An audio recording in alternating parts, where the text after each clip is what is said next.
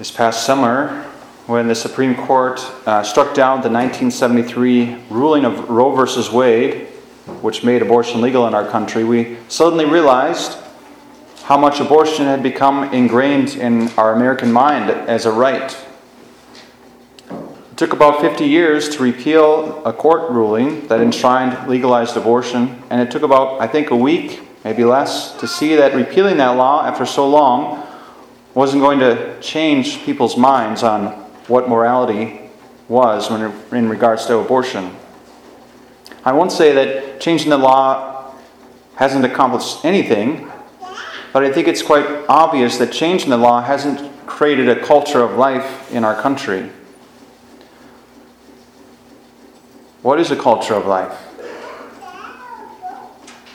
When we say that, what do we mean by that phrase? I think for many it's meant up to this point that we protect the unborn, that we don't have the death penalty, that we don't resort to euthanasia.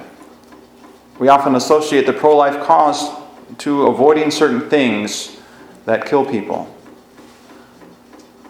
I think it's true that a truly pro life culture includes these things and does these things and strives for these things. But it must include so much more, so much more than that. It's like saying, you might say, that marriage is about legitimizing the procreative act. That may be true, it does that, but marriage is meant to be so much more than simply regulating procreation. If we have any notion that legalizing a, culture of life is possible, or legislating a culture of life is possible, I think we can drop that notion now. As I mentioned in the bulletin article this week, laws can be changed, they can come and go. What they represent is the culture that lives under them. I feel like we've spent 50 years trying to argue people into living a pro life way. We've been trying to tell them what the problems of abortion are. We've warned them about all the evils that come from having legalized killing of, of the infants in our nation, but it hasn't won people over.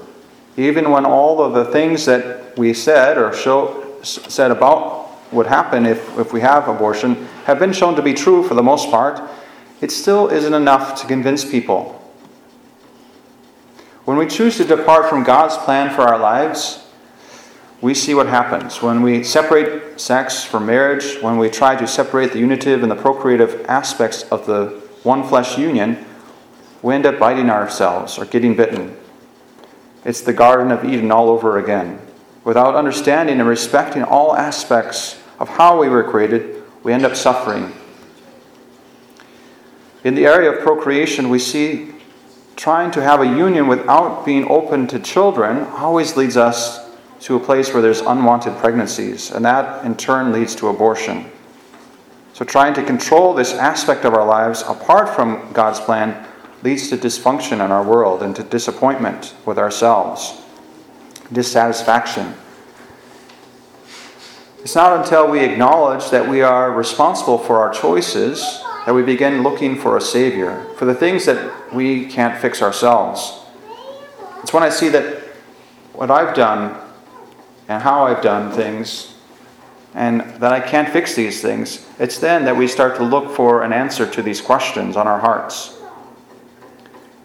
These things didn't lead me to freedom, they didn't lead me to happiness, it didn't provide what I wanted it to. And until that point when we find ourselves in that place where we recognize our, our freedom, so called freedom, is not going to bring us what we need or what we want, it's then that we start looking for answers. When I see my own brokenness for having exactly what I want, it's then that I need a Savior.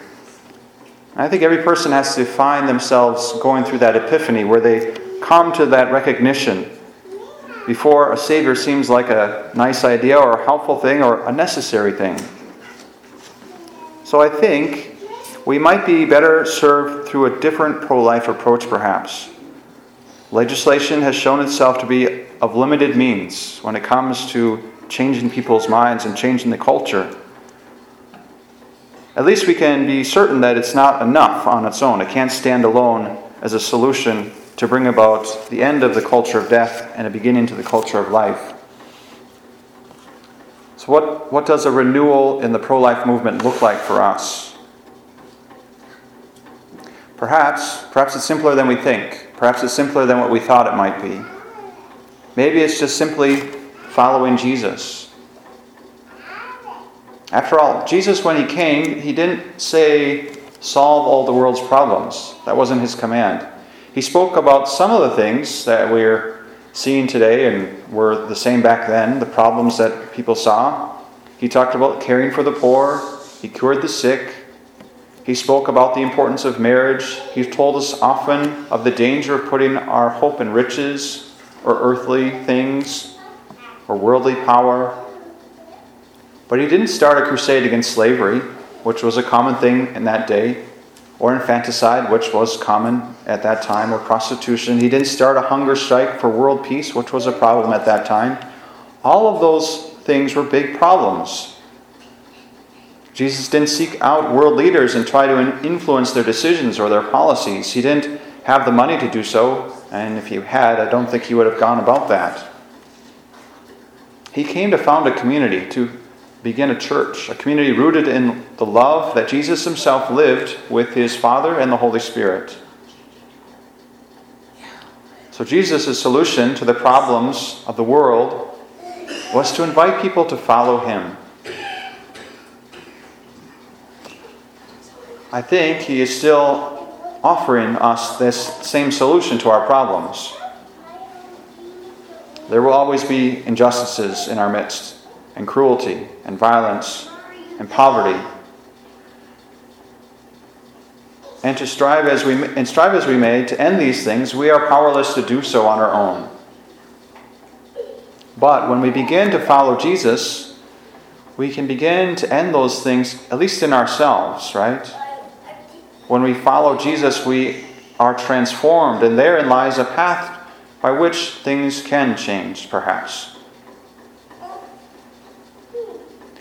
The last 50 years, we have seen an ever decreasing number of people who are faithfully following Jesus.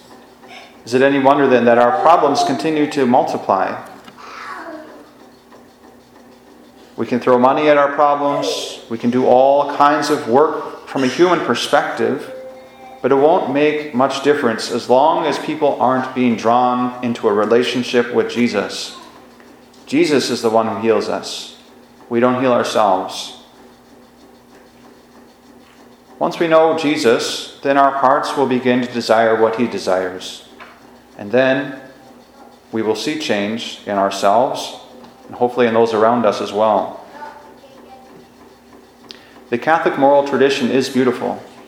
It's a beautiful way to live. It leads to a way of respecting each other, of holding the dignity of each person. But it's only attainable while we live in union with Christ. And even then, it's an ongoing struggle for us. An inner conversion is always at work. To a world full of individuals who are so focused on feeding every desire or shirking every responsibility that is uncomfortable, we may have to accept that our best way of helping them is not simply telling them where they are wrong or legislating laws where they are wrong or pointing out the things that they have done wrong, but perhaps rather it is to follow Jesus, to follow Jesus ourselves, to try to be an example, a witness, and be transformed ourselves. If we are transformed by our own encounter with Jesus, then maybe we can offer an icon, an image for our brothers and sisters who at this time are living in darkness, who don't know Jesus and don't trust his ways are better than their own ways.